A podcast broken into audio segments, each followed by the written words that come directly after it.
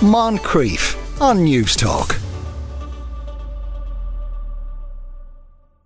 Now, something very different. A new documentary will air next week on TG Ceathair, which focuses on female couples at the heart of the Irish Revolution. Croíthe Radacacha, which translates into Radical Heart, is a feature about some of the female and lesbian relationships at the centre of the Irish Revolution. Director Ciara Hyland joins me on the line now. Ciara, good afternoon, and apologies for my translation there. I have a feeling I got it wrong.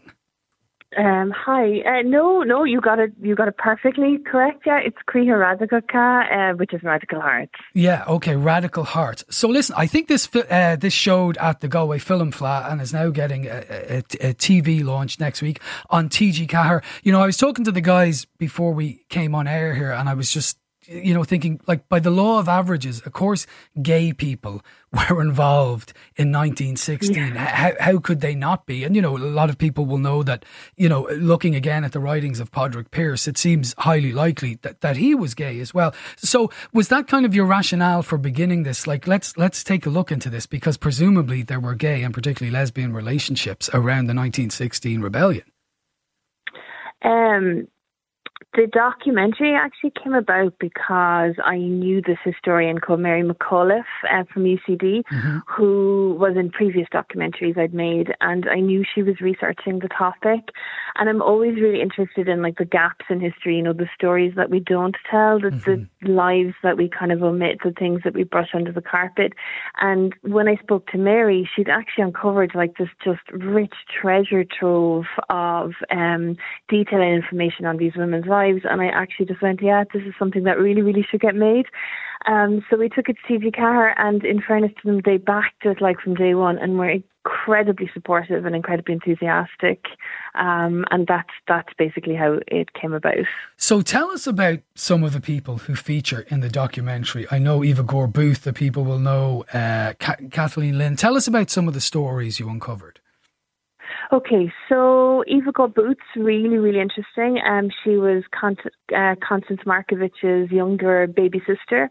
Um, grew up very privileged in this Lissadell house up in Sligo, um, but was very ill and was sent off to Italy to uh, recover. And in an olive grove when she was there, she bumped into this woman called Esther Roper, uh, who was basically to change her life. Um, Eva and Esther fell in love with each other, and then they moved back to Manchester and they set up house together, um, and they lived and worked and were inseparable for the rest of their lives. Um, incredibly dedicated, you know, um, campaigners for better social conditions for the working uh, the working class and the poor, uh, for women's rights. But what's really interesting about them is they actually edited this journal called Urania, and Urania um, talked about how gender should be abolished, um, about trans rights, about how there's no such thing as male and female, that it's all a, a social construct. Um, and that was like way back in 1916, which is like way before the debates and kind of conversations we have about gender and identity now.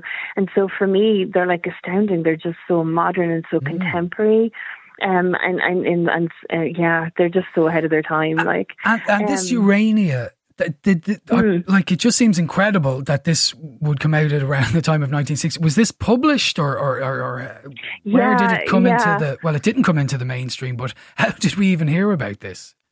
Yeah, so basically what it was was it was published in England, but it was a private subscription. So it circulated among people who were in the know. Like, so they would have had this great big circle of like minded people and this great big network. Like, all the women in this documentary knew each other, which is mm. amazing. And they're all sort of like focused around Constance Markievicz. She was like the, now there's no suggestion that Constance Markievicz was in a same sex relationship, but certainly she knew all these women who were, and they all knew each other and they all had like a, a kind of an, an international network. And so journals like Urania circulated through those those networks among people who were interested in that topic or interested in those ideas, but flew very much under the radar as far as like the authorities were concerned mm. or the mainstream was concerned because they had to, they had no choice. You know, yeah. homosexuality was illegal at the time. It wasn't illegal for women because they didn't, nobody believed that women could have sex. Only men could. So it was illegal for men, but it was certainly highly, you know, highly frowned upon for, for a woman. So, yeah. Now, tell me about quickly about some of the other people featured in the documentary uh, Evelyn O'Brien and Helena Molony. Yeah. Um, So Helena Molony is super interesting. She went and fought in 1916, um, and she there's this gorgeous line that she writes um, how they thought that they were marching, um, you know, Ireland, with Ireland out into this glorious hopeful future basically mm. at the start of the rising only to have all their hopes completely dashed. Um, like many of these women they fought because they wanted to make a better world around them. They fought for better rights for um, for the inner city poor for working people for women. They really believed strongly in equality of all kinds which also makes them feel very modern and very contemporary. You know we have a very activist generation nowadays that mm-hmm. kind of believes in a lot of the same things they these women believed in a hundred years ago. And for many of them, they thought that the only way they could achieve this equality was to actually go out and fight for it. It was to pick up a gun and go fight for it.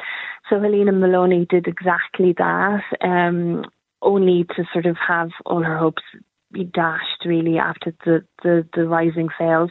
And then she was on the losing side in the Civil War as well, and because they, they held out for the proclamation of 1916 for the equality that was promised in it.